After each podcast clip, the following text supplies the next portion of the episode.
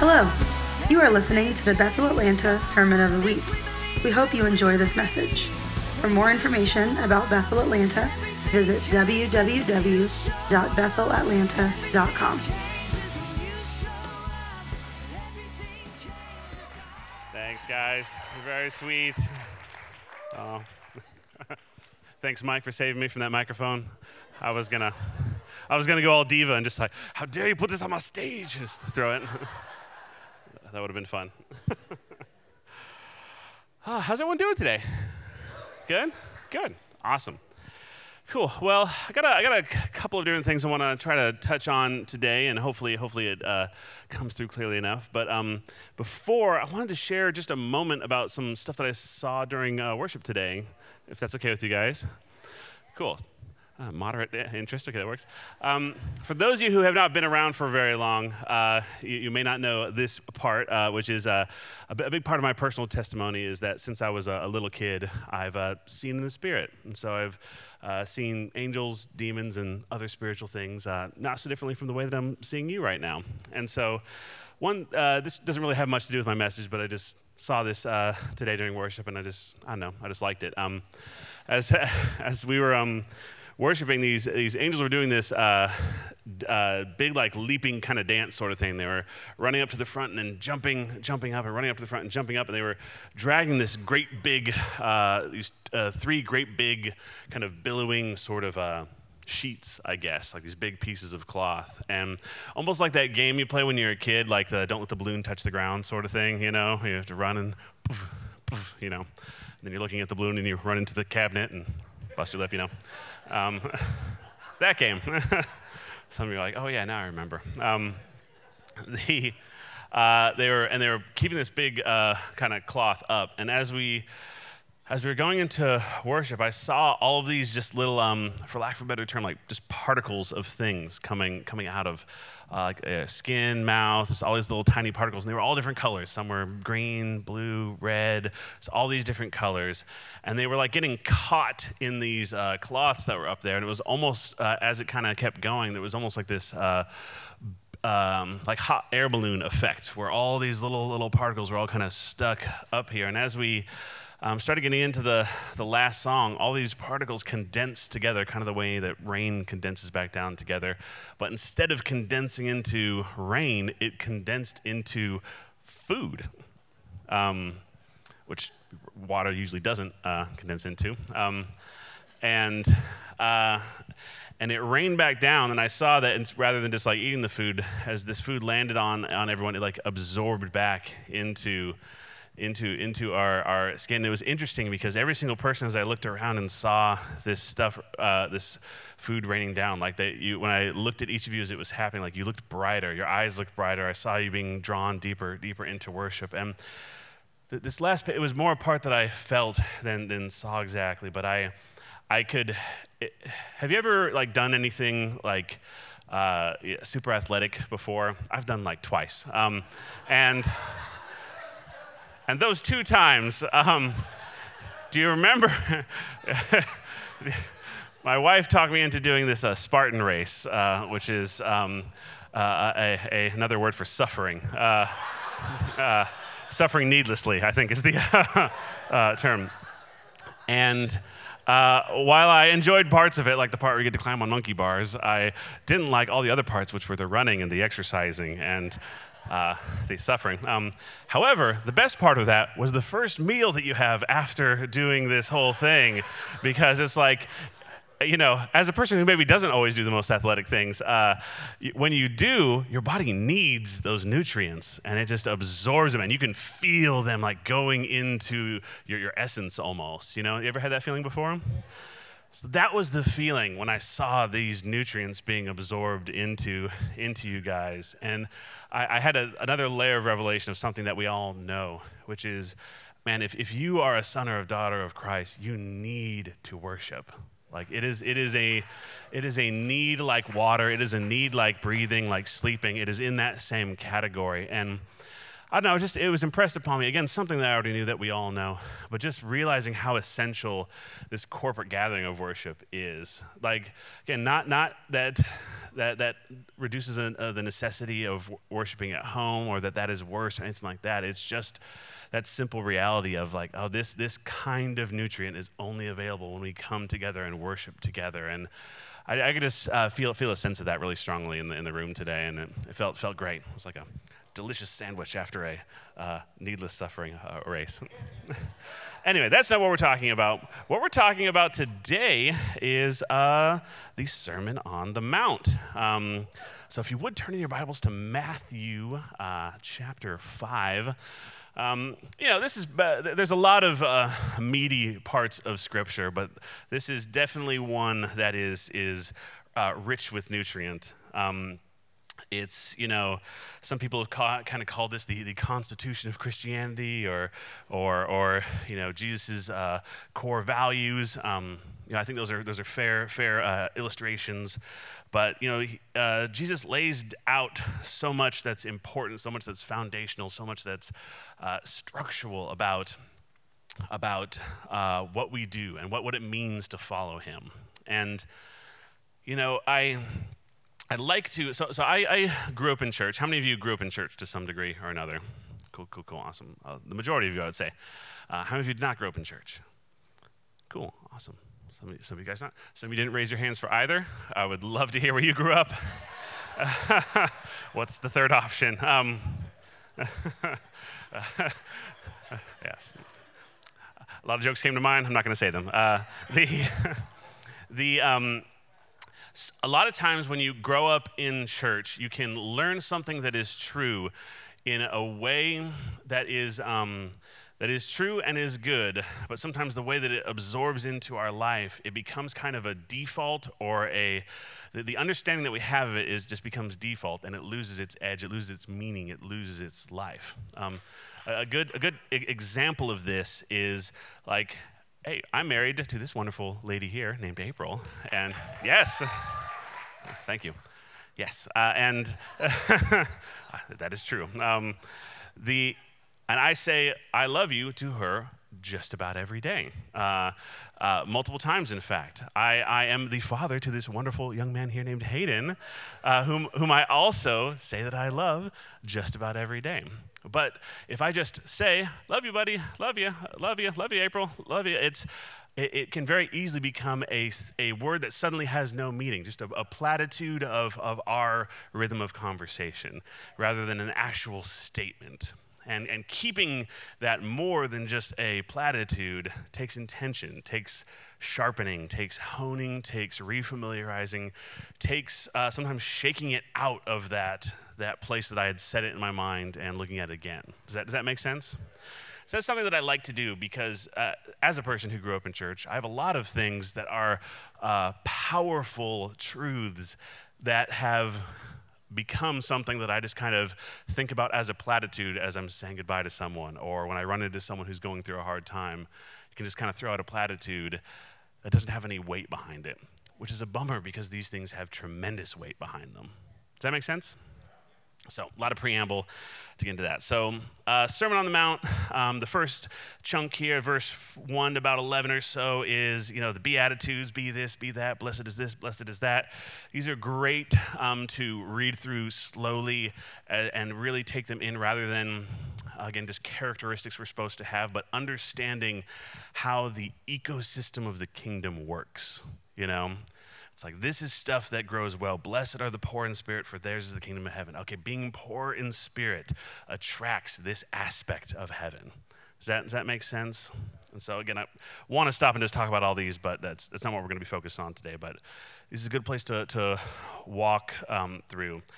Uh, the, the, next handful of verses, about 13 to 20, um, kind of goes into hey here's here's what i'm doing. I'm not abolishing the law and the prophets. I'm not just erasing what was before. I'm fulfilling it. I'm i'm completing it. So this isn't hey that was all wrong and this is right. This is this is um, me making clear what was being said there. This is me bringing to completion to, to wholeness what was being stated before. And right after that he goes into doing that very thing And this is the area that I, that I want to go on. This is one I bring up a lot if you've, if you've been around here because it's, it's one that has always fascinated me. Um, so he has this series of things that he talks about here.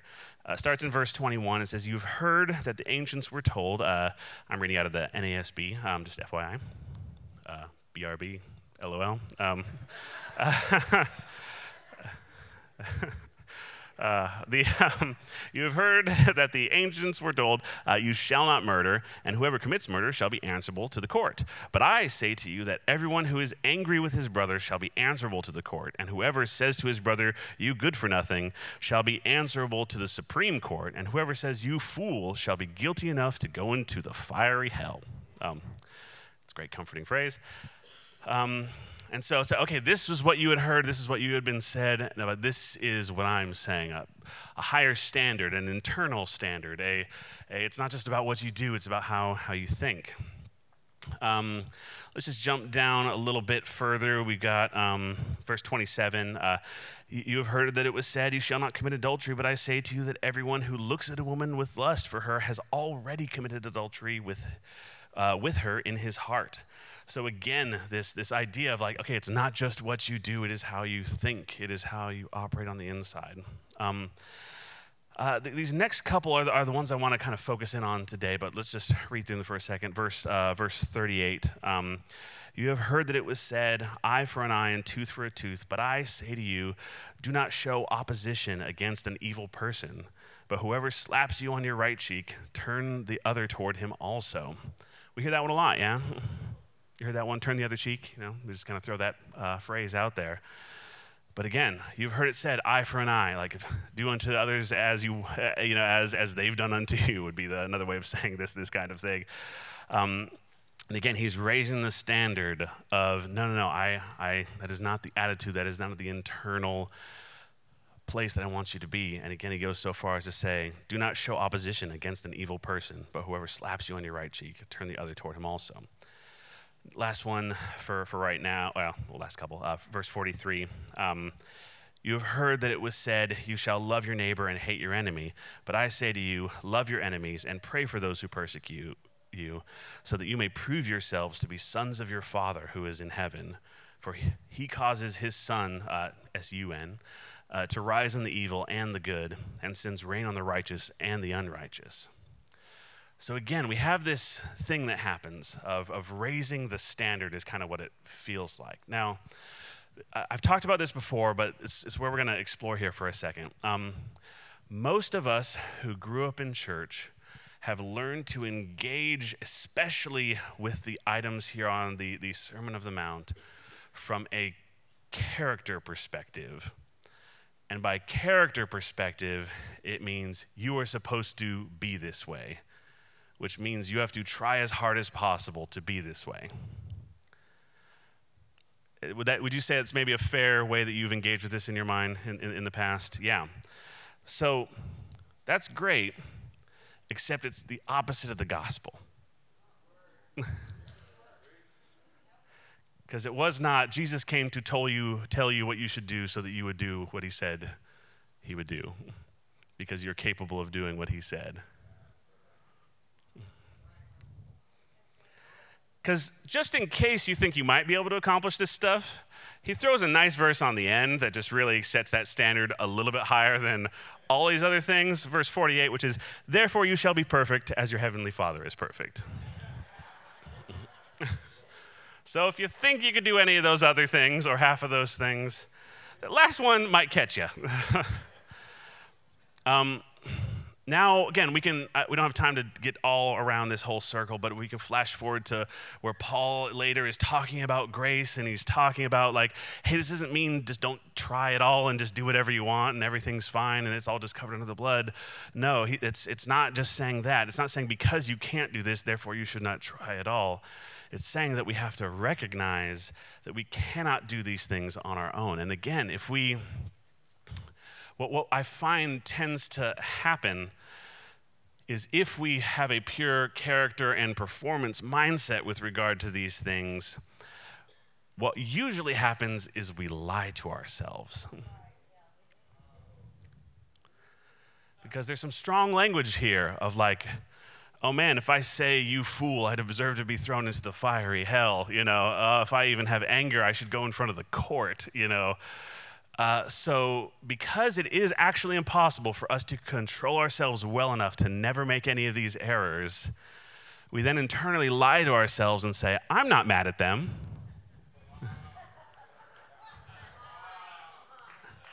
I've forgiven them. and maybe you have, but man, you know sometimes you haven't. right? And and maybe you're not mad and maybe they did that thing and it didn't bother you that much. That is possible that does happen. But you know that's not true every time. right? It's just not the truth, right? And he has raised the standard of truth so high that actually what crosses my mind you know, and I've heard preachers, and I, don't think this is bad teaching, but I think it's incomplete. They say, oh, you know, uh, uh, uh, it was um, Martin Luther, I believe, who said, uh, you know, you can't keep a bird from landing on your head, but you can keep it from building a nest. You know, it's this idea of like, okay, that thought could cross my mind. I could have the emotion of anger. I'm not in control of that. But I can control if I stew on it and brew on it and let that grow to bitterness. And sure, but can you really? You know? Have you ever tried not to be mad at someone that you're mad at that, that's hurt you? it's a great way to like heat up. It's a pressure, you're creating a pressure cooker in your brain of, you know, you just, it just keeps running through your mind again and again and again, right? I, this happens to me. If I'm the only one, you can let me know. But, uh, and I will go repent. Um, apparently that's where you repent over there. Um, but, so, so we know, and I think this is something we all know, you, you cannot do this on your own. You cannot do the gospel on your own. You have to receive grace from God to enable you to, to do these things. It is impossible without Him. It is impossible. Now, we, we, we were saying yay, we're saying yes, we're saying agree, but what does that mean and how does that work? And then what do I do if I'm not able to do anything? right? Well, and you know, okay, uh, then so what I would kind of get to in this space that we're at is okay, I can't do it on my own, but then, you know, Paul and all my pastors and teachers say that doesn't mean just don't try at all. But does that mean that I, I just um, try harder, you know, try as hard as I can, and then grace just kind of makes up the difference, and that's that, you know? Well, maybe, but then that just means I still, it's still about me doing my best effort and how much is enough effort and how good of an effort is enough to do it. And you kind of get in this weird space again, you know? And so I, I, I want to share a little bit of about a personal journey that I've had with, with one specific area in here because we, we got here a, a theme that's actually throughout Scripture. There's, there's probably 15 or 20 really strong scriptures about loving your enemies. Um, Jesus says several of them, and that's a, that's a tricky one. Again, we've kind of talked about this a little bit the last couple of times I've spoken. Um, enemies is kind of a weird subject in a modern context. You could be sitting there thinking, oh, I don't have any enemies. Yeah, you do. Um, I'm not just talking about like, you know, uh, enemies, especially when we're thinking in biblical context, we might just think like people out in the bushes, they're going to jump and they're going to get you and they're going to, you know, steal all your stuff. Well, uh, that, but also, enemies are just people whose, whose plans and purposes you don't want to come to fruition. Like their ideas, their beliefs, their values, their ways that they want uh, your life to go, other people's life to go, whatever, is you're ideo- ideologically opposed. That person's your enemy, right?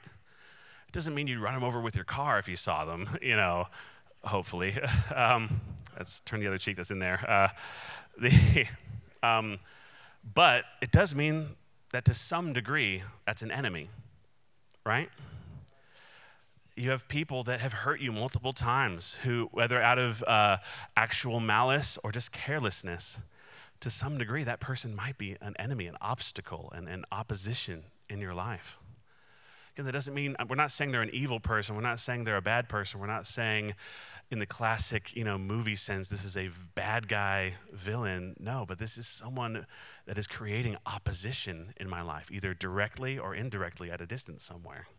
Does that make sense? So we need to see that so that we can see who we're supposed to love and realize the challenge that faces us. Because again, I, we talked about this a little bit last time I spoke, but we've learned uh, some, some to some degree we think that love is just pleasantness or goodness, and so that means I have to be nice to people who are my enemies. That means I have to uh, not get in fights with people who are my enemies? Does that mean that I have to agree with them or can't oppose them? What, ah, what does that all mean? I don't know the answers to any of those questions, but.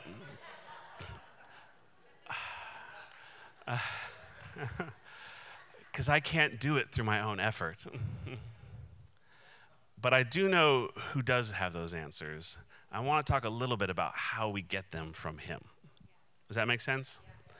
So just a real quick shotgun before we go into a little bit of my story. Um, I just want to share a couple more scriptures just to add dimension to this love your enemies thing. So we got, um, you can jot these down if you want, but we don't need to turn to them. Uh, you got Proverbs 24, 17, do not rejoice when your enemy falls, and let not your heart be glad when he stumbles. Another one that's impossible. Uh, like, oh man, that person who I'm super jealous of just like embarrassed themselves in front of everyone.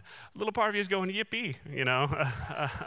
little part's like, oh, justice, wow, Lord is really on my side. They are finally exposed for the, uh, the fraud that they are. Thank you, Jesus.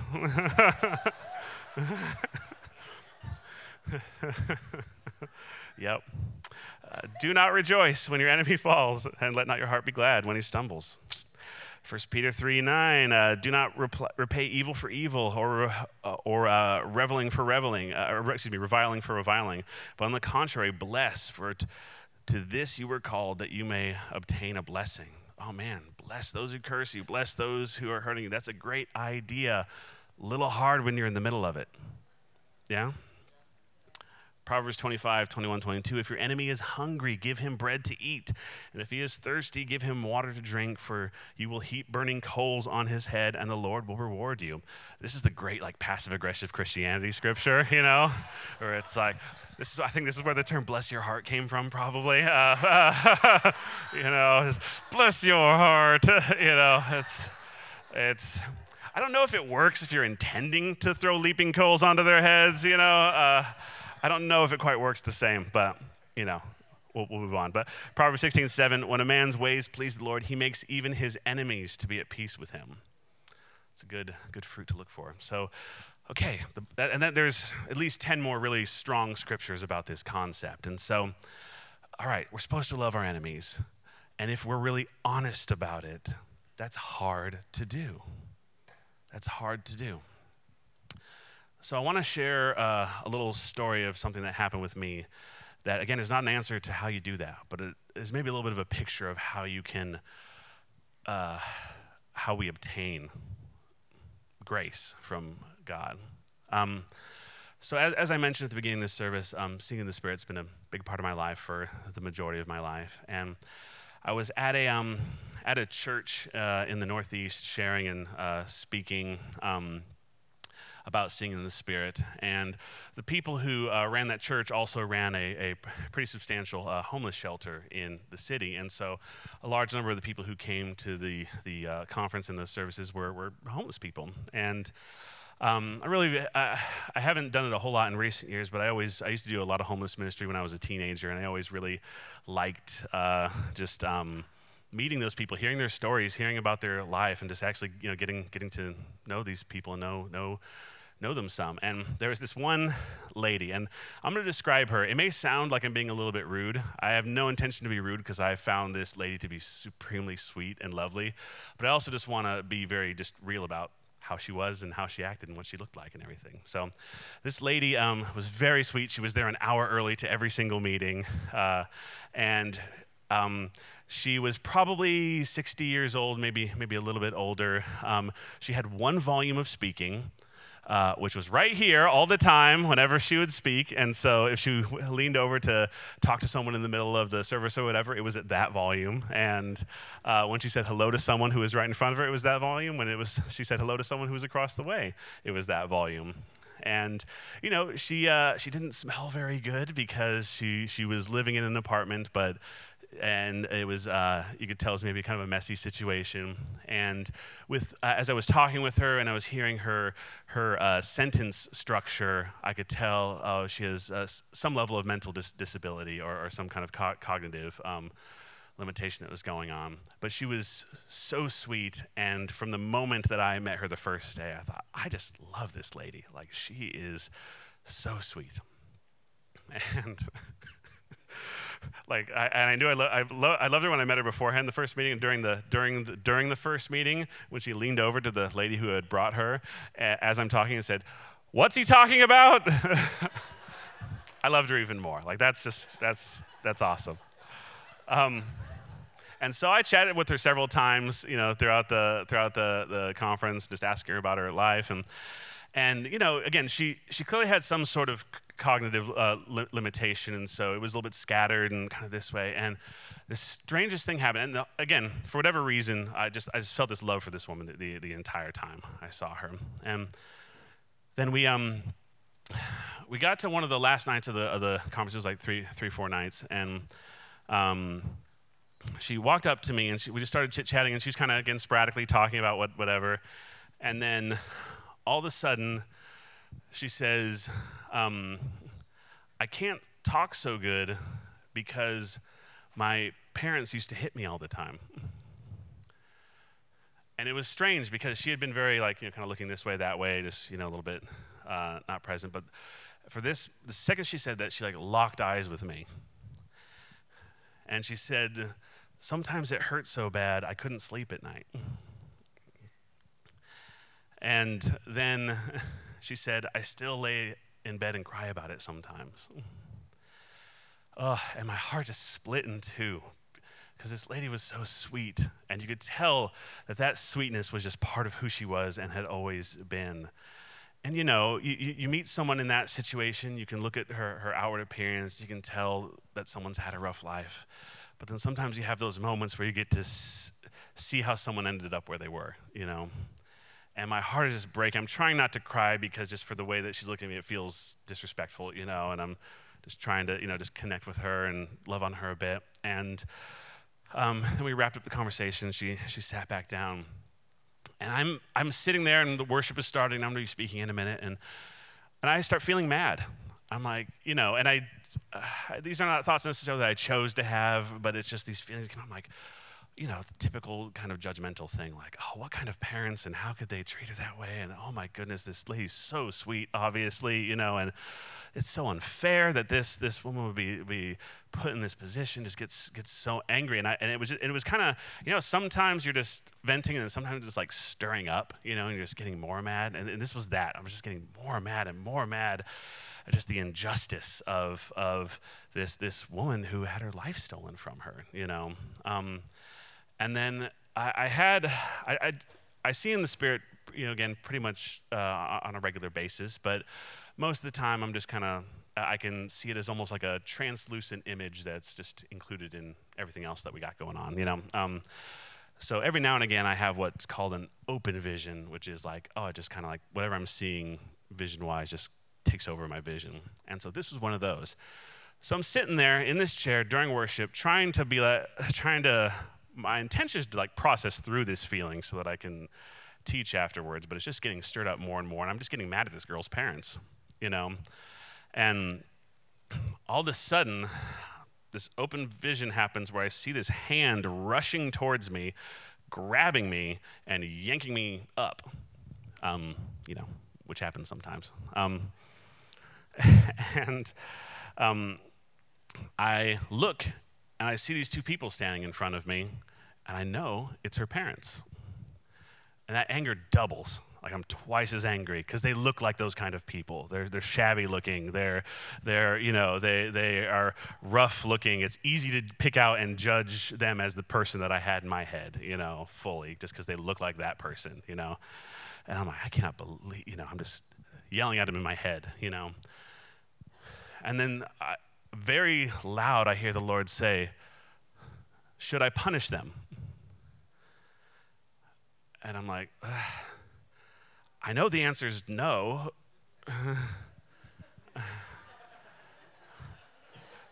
but yes is the feeling.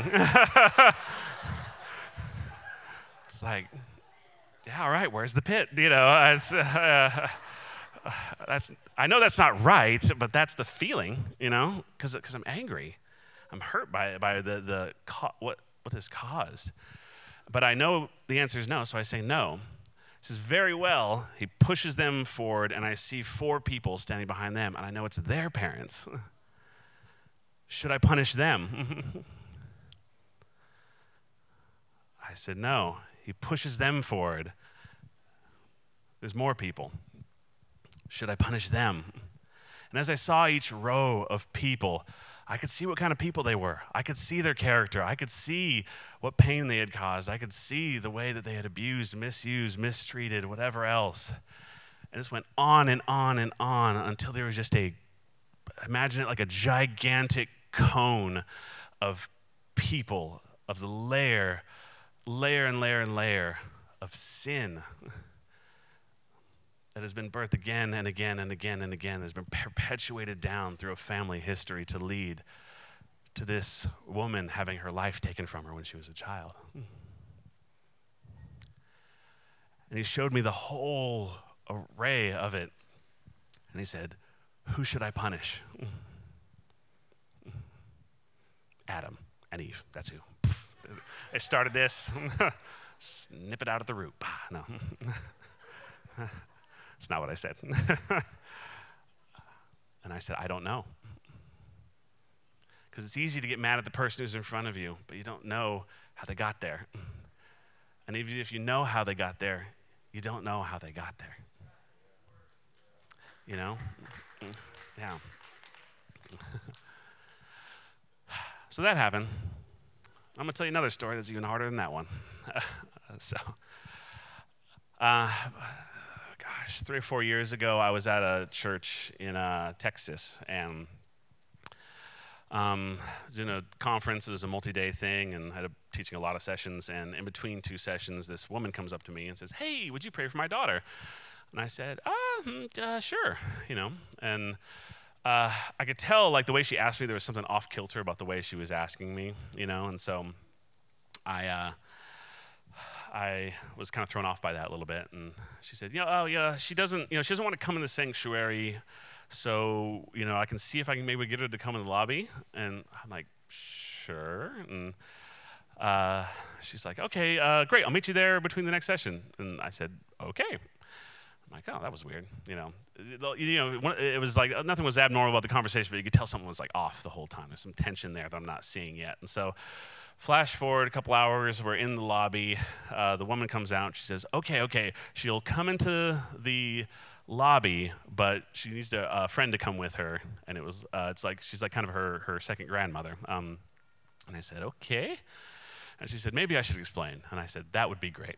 Um, and so this woman says, "Well, my, my daughter was uh, dating this uh, guy, and."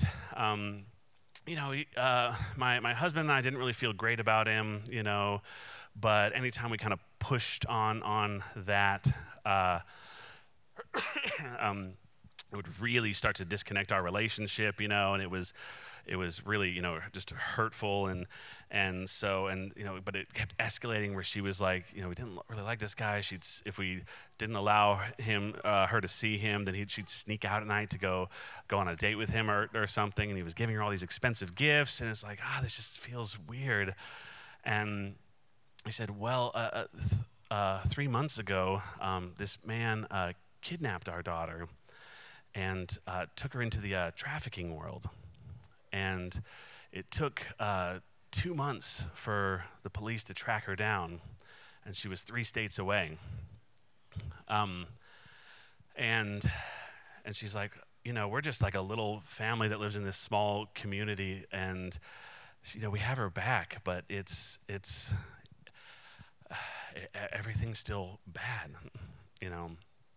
And she started crying, you know, and and she said she's you know she's only 15, and she said, uh, so will you just see what there is to see and and pray for her? And I said, sure. So she walked out to go get the daughter.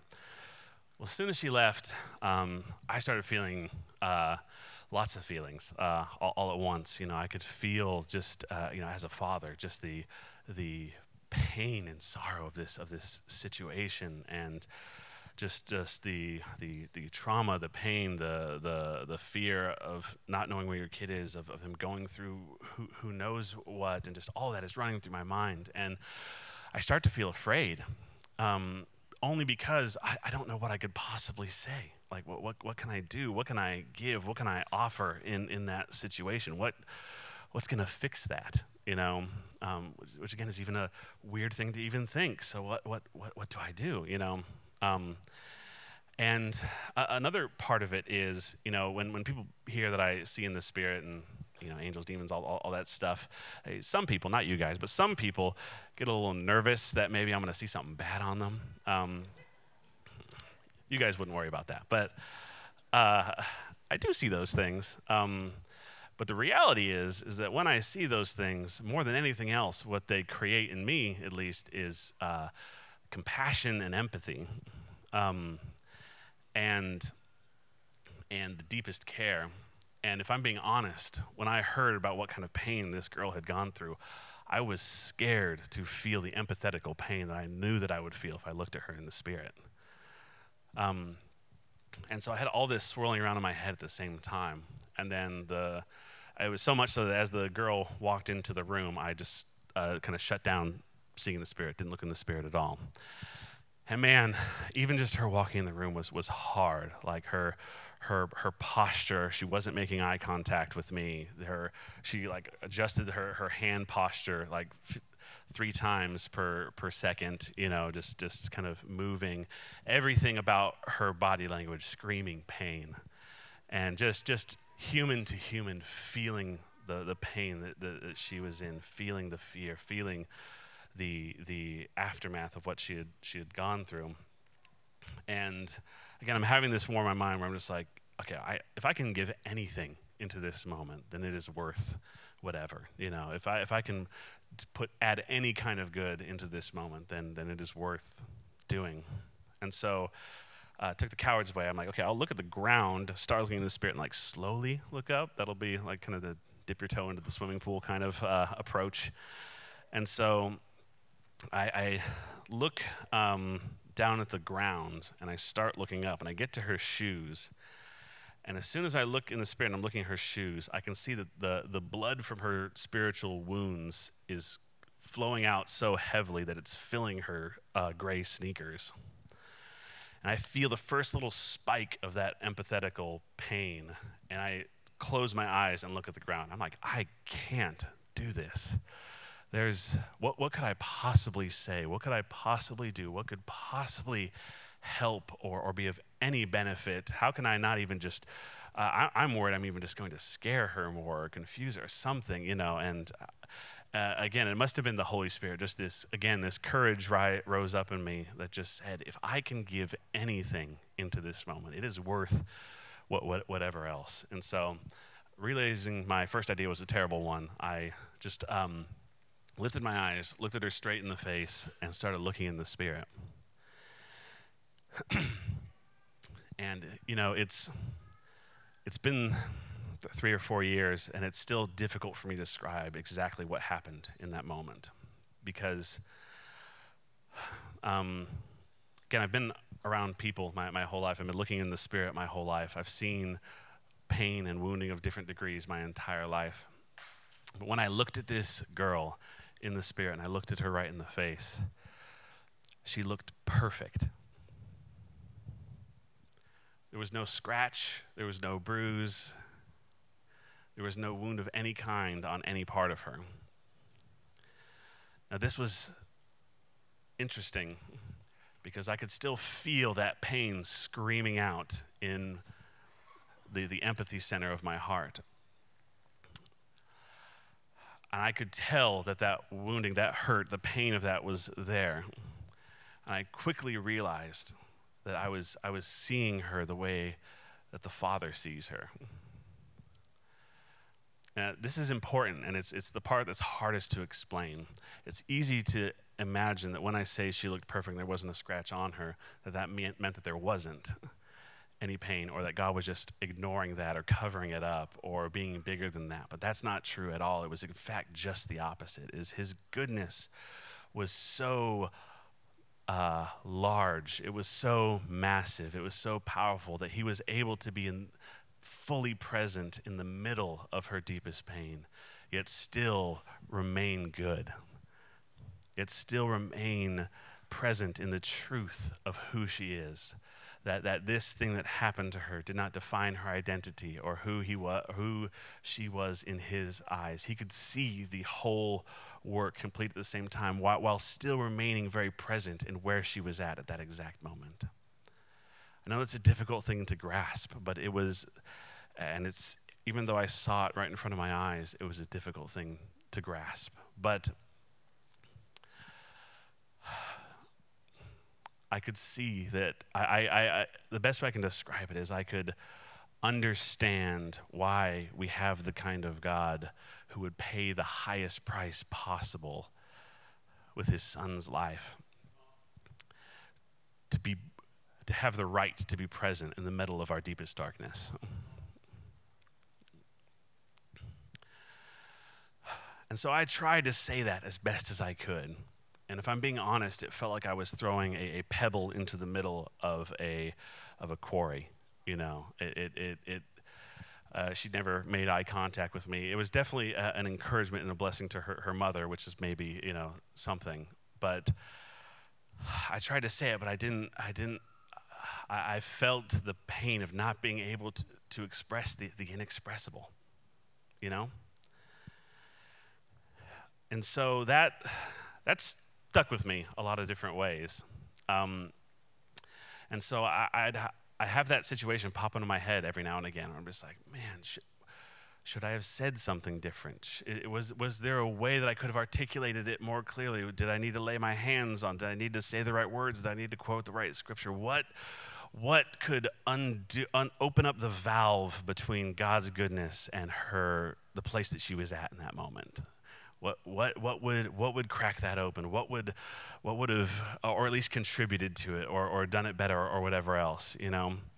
And I've, again, I've never gotten an answer. I, it just run through my head, run through my head, run through my head. Well, uh, a month or so ago, I was uh, mowing my lawn, um, and I was, uh, I was mowing my lawn. I was thinking about things because manual labor, great time to think about things. Um, and I, uh, again, that, that, that situation, that moment with that girl popped up in my mind again as it, as it had several times since. And I thought about that girl, and I, you know, anytime she popped in my mind, I, of course, prayed for her, pray for her, pray for where she's at, pray for the right people kind of continue to surround her. And, um, but then I thought of, gosh, I felt so inadequate in, in that moment, despite the fact that the fullness of God was available in that moment. I felt so inadequate that that level of goodness, that little level of glory, that level of acceptance, that level of love was there in the room. And I didn't know what to do to, to push those into the same space, you know? So as I was kind of uh, letting myself feel the frustration of that, of that feeling, um, I had another open vision. And I saw that exact same funnel of people, just of every, I don't know if it was every or it's just, this is just a picture or an image or, or what. But I saw this, this funnel of people, of the, the, the catastrophic uh, falling down, uh, uh, cascading effect of sin upon sin upon sin from generation to generation to generation. Um, and I saw that same hand reach out and pluck someone from in the middle of somewhere here and pull them right in front of me. And it was this 20 something guy. And the second I saw him, I knew this is the guy this is the boyfriend. And every bit of uh, fatherly anger, wrath, rage, uh, you know, just came boiling up in me towards this person just because, man, this, this you know, uh, again, I don't need to say the feelings, but we know them like, oh, this, this uh, what a despicable person. You know, what a horrible, what, what a, what, what, you know, there's no words for how awful that is. And then something that is just about the most offensive thing I have ever experienced in my entire life happened. That exact, impossible, overwhelming, beautiful, perfect love that I felt towards that girl pointed itself to this man. And I didn't say, come on. I got mad. I, if I'm being honest, I got, I got mad. I'm like, that is not okay. that, that, isn't this what hell is for, honestly, is like what my thought was. Uh, I, you know, this baby being a little too vulnerable, but I, that's just, that was my feeling in that moment. Like this, I can't, th- I cannot think of a more despicable thing to do, you know, uh, and, uh, and I'm like, I know you're supposed to love everybody. We just talked about that. Love your enemies. Yep, that's an enemy. I'll tell. I will. Yep, that's an enemy. I'll take that. Uh, I'm supposed to love this. I'm supposed to love this person. It's hard enough to believe that God can show His love towards this person. I'm supposed to love this person. I'm having. I, it would be hard not to hate this person. Honestly, like I'm struggling at that part. Mm-mm it, it, it, and it was this, this offense, uh, not true offense, but just the, the frustration, the friction, the, the, the, the incompatibility of, of, of that just rolling in my head. And as I'm churning with that, just kind of sitting in that for a second, the Lord, in the most kind, gentle, fatherly voice, speaks uh, through my turmoil and says, Ah, that is a hard one. But the thing is, is that's the only kind of love that could give that girl what she needed in that moment.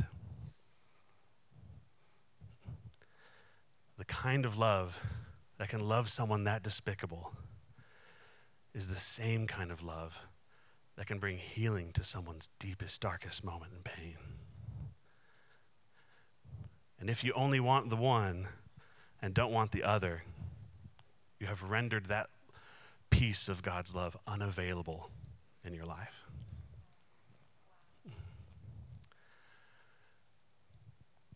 Ugh.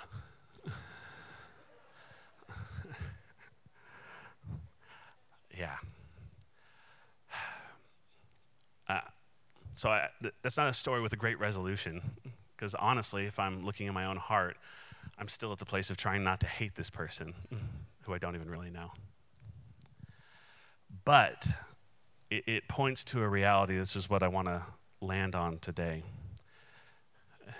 If I think I'm supposed to turn my character, use the strength of my will to love that person, I will fail 100% of the time. Grace is not a magic pixie dust that Jesus sprinkles upon your heart and you then think happy thoughts and fly. Grace is seeing your Father do what He does, because that's the only way you're able to imitate it. And that was one time of seeing what it looks like for God to love a despicable person or a person that I consider to be despicable. Does that, does that make sense? And I need to see it again and again and again before I'm going to receive the grace to be like him. Because as the scripture says, when we as we see him, we become like him. Learning to live by the Beatitudes, learning to live the, the, a, a life of following Jesus can only be done by following Jesus, by seeing him do what he does and imitating what he does. You cannot do it through will, you cannot do it through knowledge. You can only do it by seeing him and imitating him. And the only way that we can see him eh, is really for him to reveal himself to us in moments like that, in moments in worship, in moments that we're exploring the scripture, in the moments where we're sharing love one to, one to another. That's the only place that we can see and experience that, that love. And I know this is kind of a heavy, heavy message, but it's it's important, I think, for us to recognize that if we limit parts of the gospel that challenge us this way, that those have echoes in other areas where we want to see breakthrough. Does that make sense? It was not a performance thing. If, I had better love in my heart, I would have been able to help that girl that day. That's a performance way of looking at this situation. It's realizing like I there is something that I could not there's a level of love that I could not possibly obtain on my own that was necessary to be able to release what that girl needed in that moment. Part of it was seeing her in that moment of pain and feeling what God's love felt like towards her in that moment another part of it was seeing that God still loves this person who caused this pain. And there's probably more and more and more and more. And this is why, when it comes to what is love, how do we love our enemies, how do we, how do we actually go about the business of acting out, of, of playing out, of practicing love towards our enemies, towards our brothers and sisters, towards our, towards our friends, that we, that we prepare our heart with mountains of humility. Because if not, our idea will be in the way of God's grace. Does that make sense? Uh, stand up real quick if you would. I'm going to pray for you guys. You guys doing all right? I know it's a really heavy, heavy message. It is dead quiet in here. um, the biggest takeaway I'd probably say, if uh, for the parts of that, that that feel heavy, is that it is one very small piece of evidence, of which there are millions, that our ideas, our will, our capacity are not nearly enough uh, to fix the pain, the challenges, the, the problems that, that exist in, in our world, in, our, in ourselves, and in people around us. However, His grace is more than sufficient. It is more than sufficient. And if, and if there's one reality I want to shake into you today, is that grace has always been present every single moment, every single pain, every single choice, every single tragedy, every single challenge, every single one. It has been just as present as it was for that girl in that moment of pain in her life. And it does not mean that those would just get avoided or those would be skipped or any of those kinds of things. What it means is His grace, His goodness is present in that moment right then to begin releasing itself into our lives and into our world right then. And if we want to be people who carry that grace wherever we go, we need to commit ourselves to seeing Him as much as we can. Because we cannot learn, just learn about Him. We have to see Him for who He is to be able to imitate Him. So if you would just put your hands out in front of you. Lord, we just thank you that your presence is here today. And we thank you that, again, even though we can look at these, these moments or look at moments in our own lives and maybe even feel powerless or feel that same powerless that I, I still feel to some degrees, we recognize and we acknowledge and we admit that it is not by our power that we are to bring resolution to these things. We are utterly, completely, and totally dependent upon you. And so we just align our hearts right now with the reality that we are dependent upon you.